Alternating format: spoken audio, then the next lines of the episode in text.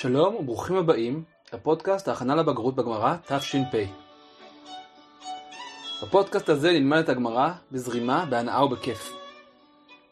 אתם מוזמנים להכין משהו לשתות, לפתוח גמרא, ולהצטרף לספורט היהודי העתיק ביותר, לימוד גמרא בכיף.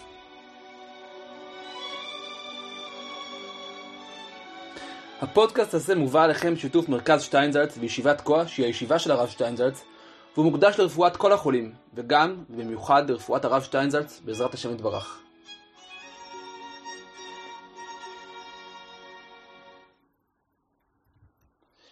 טוב, היום uh, נלמד שתי סוגיות ממש קצרות, שכל אחת מהן הולכת על שורה אחרת מהמשנה. אנחנו נתחיל בדף נ"ו עמוד א', למטה, במילים הוציאו הליסטים, ונסיים בעזרת השם בדף נ"ו עמוד ב', במילים והוא הדין לאחר. הסוגיה הראשונה עוסקת בשאלה באמת מעניינת וקצת מוזרה. אנחנו נמצאים במסכת בבא קמא שעוסקת בעיקר בנזקים שאדם גורם או שהדברים שלו גורמים. בתחילת הפרק דיברנו על מה נחשב נעילה כראוי. דיברנו על מה קורה אם הנעילה כראוי לא הועילה. גם דיברנו על זה שאדם חייב רק על נזק שהוא לא גרמה, נזק שהוא לא עקיף. אבל כאן יש דיון שנראה על פניו לא לגמרי קשור, והוא האם וכיצד גנבים הופכים להיות הכתובת ביחס לנזקים שנגרמים. מה אני מתכוון? אני חייב לשמור על הכבש שלי שלא יזיק. ולכן אני שם אותו בדיר עם גדרות חזקות, כמו שהסברנו בסוגיות הקודמות. עכשיו באו גנבים והוציאו את הכבש. עכשיו הכבש הזה הוא לא פראייר, והוא מערים על הקרימינלים ומצליח לברוח ולעשות את מה שהוא באמת אוהב. להתעלל ולהתאפל לגינות ירק. האם הגנבים חייבים לשלם? מתי האחריות עוברת עליהם, ובאיזה מנגנון משפטי זה קורה? איך זה עובד?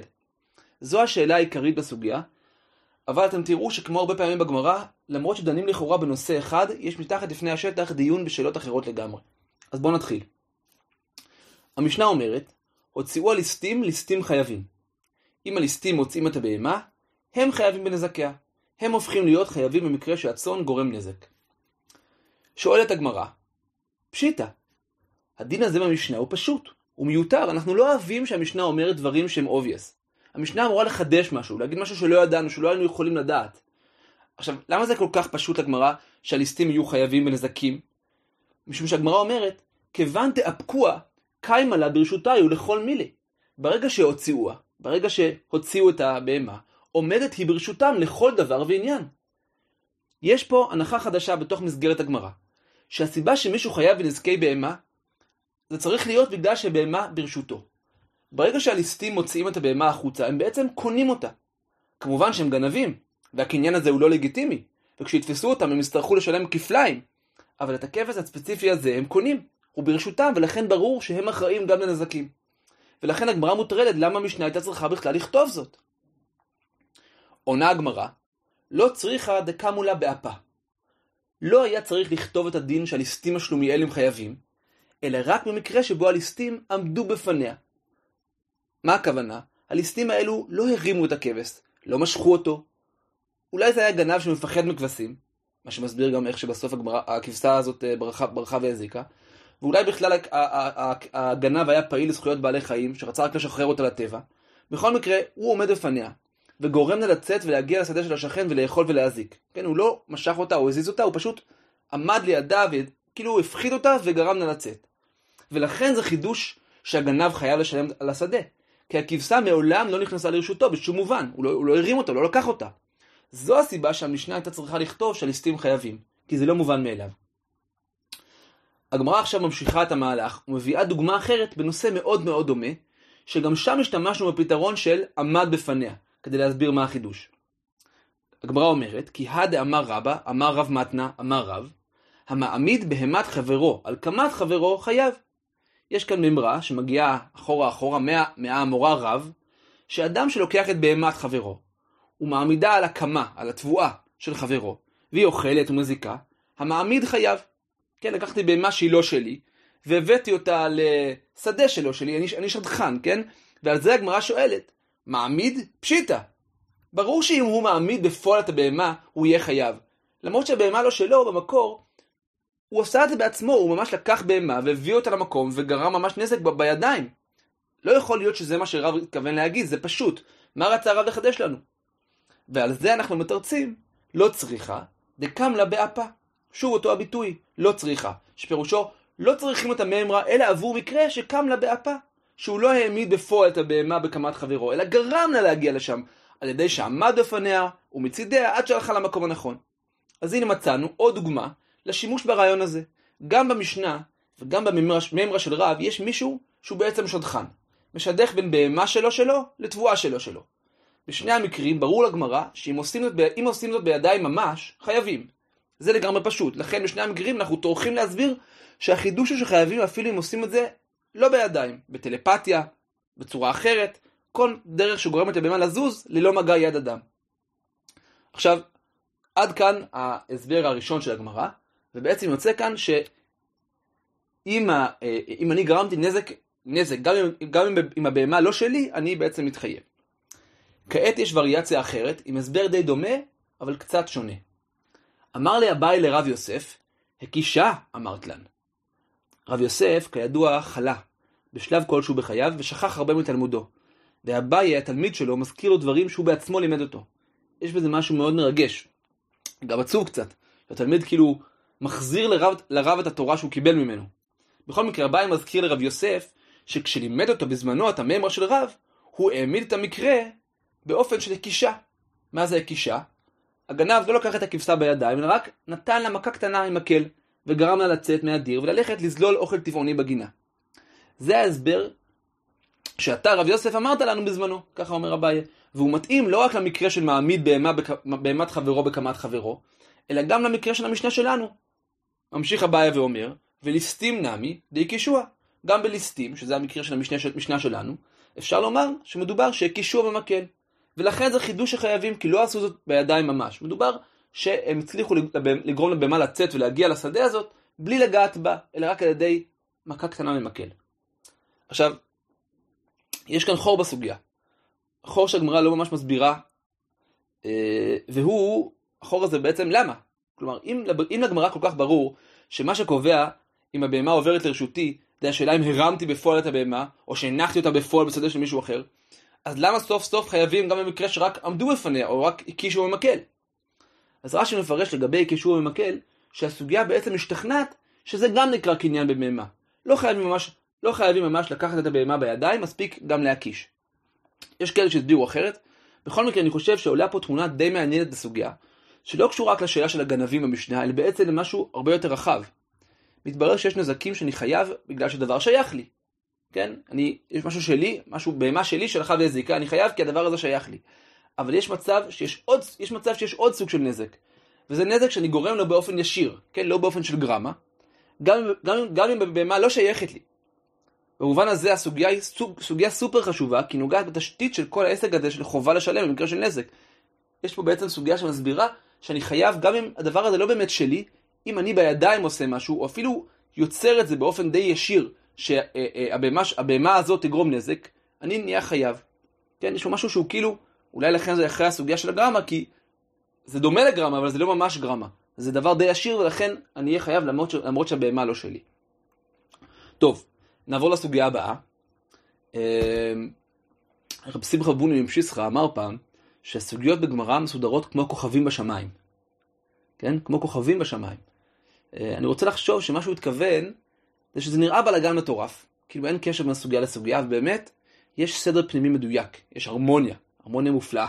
רק לוקח המון המון זמן לראות את הסדר ואת ההרמוניה. אז בואו נראה אם נצליח. הסוגיה הבאה מתחילה גם כן עם ציטוט מהמשנה. המשנה אומרת, מסרה לרועה, נכנס הרועה תחתיו. הרועה נכנס תחתיו, והופך להיות האחראי והכתובת לכל נזק שהכבשה תעשה. אומרת הגמרא, אמרי, אנחנו מתחילים לדון בשאלה. תחתיו דמן, תחת מי נכנס הרועה? לאיזה נעליים הוא נכנס? אנחנו הבנו עד עכשיו שהוא נכנס תחת הבעלים. בואו נראה, הגמרא מסבירה שזה בעצם לא כל כך פשוט. אומרת הגמרא, אי לימה תחתיו דבעל בהמה, תנן אחד הזימנה. אם תאמר שהכוונה היא שהוא נכנס בנעליים של בעל הבהמה, כן, בעל, אני, אני בעל הבהמה, נותן את הבהמה לרועה, אז הרועה נכנס לנעליים שלי והוא הופך להיות האחראי לכל נזק שלא יהיה. הרי כבר שנינו את זה במשנה אחרת.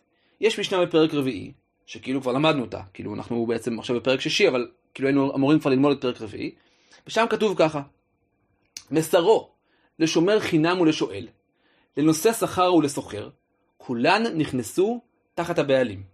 אם בעל הבהמה מסר את הבהמה לאחד מסוגי השומרים, הם נכנסים תחתיו, הם נכנסים לנעליים שלו והם אחראים על כל נזק שיקרה. עכשיו בקצרה ממש רק נסביר על סוגי השומרים שיש פה, כי יש פה את ארבעת השומרים במשפט אחד במשנה. שומר חינם זה מישהו שקיבל על עצמו לשמור על החפץ שלי, אה, במקרה הזה על הבהמה שלי, בחינם.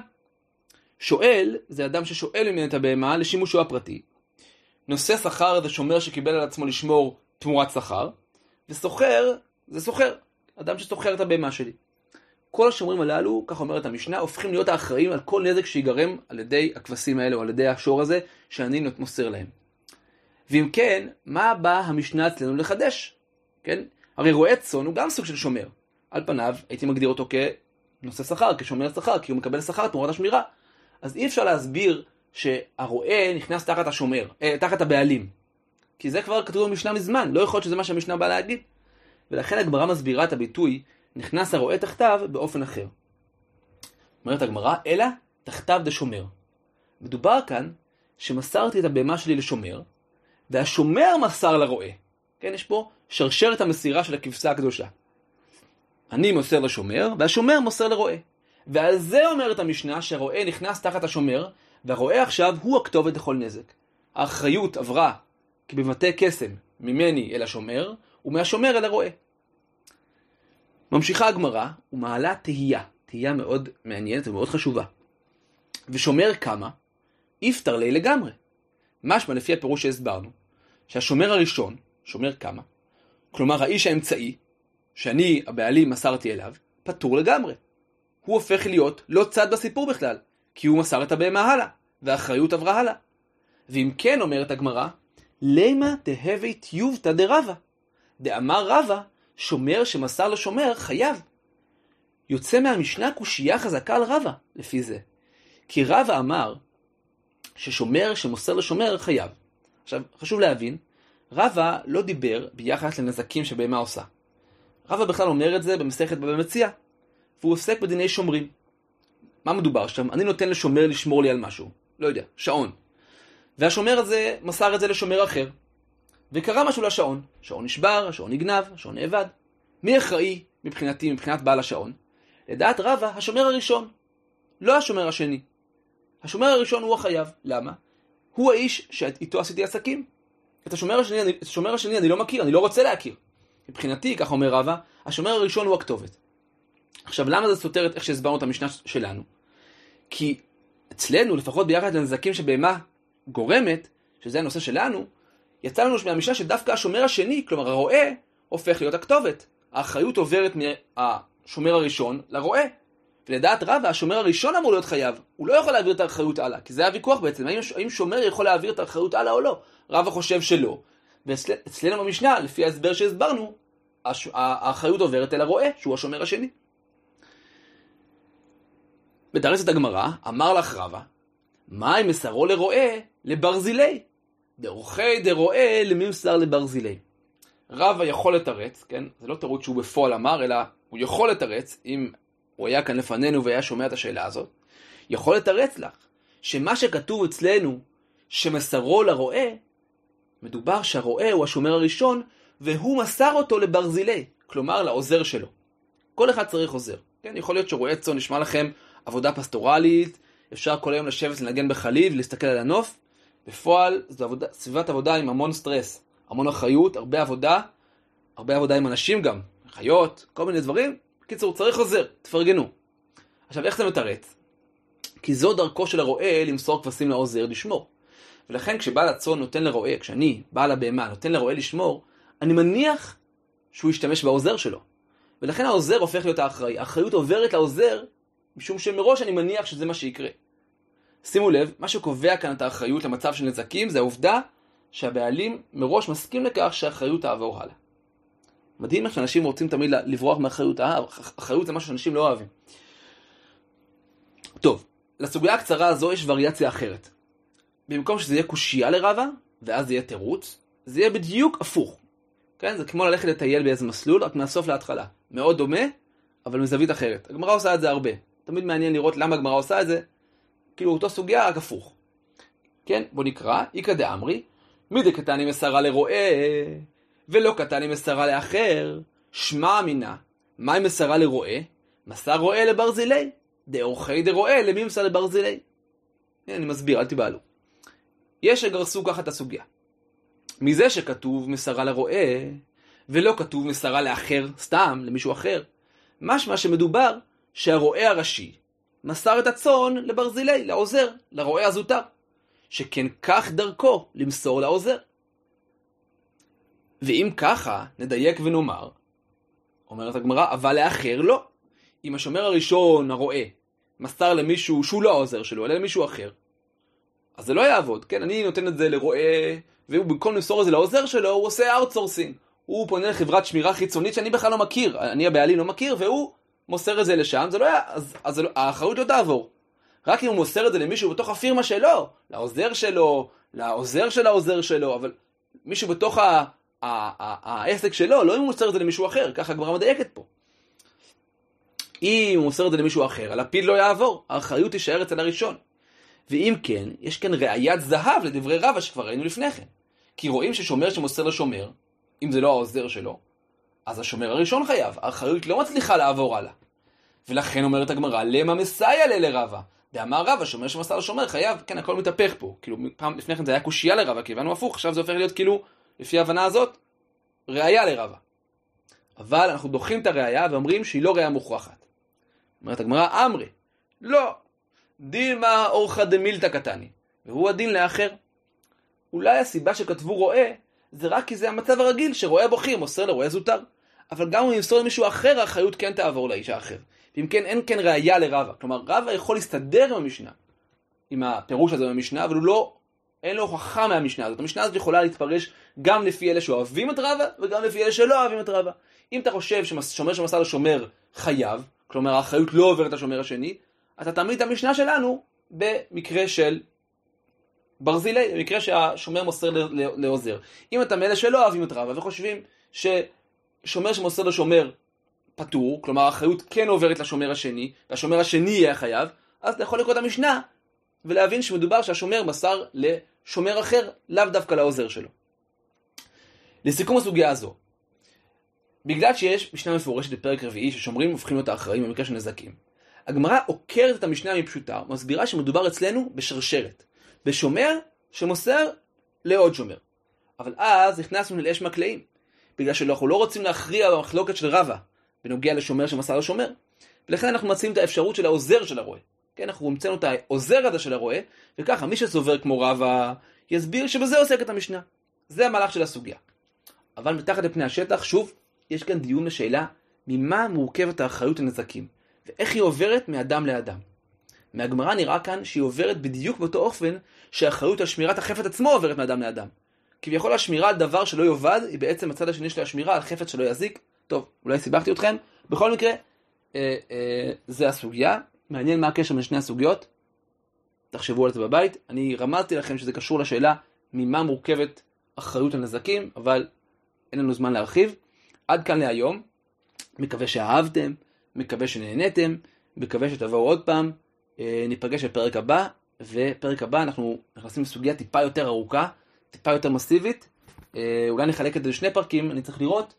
אה, בכל מקרה, בהצלחה ותהנו, להתראות.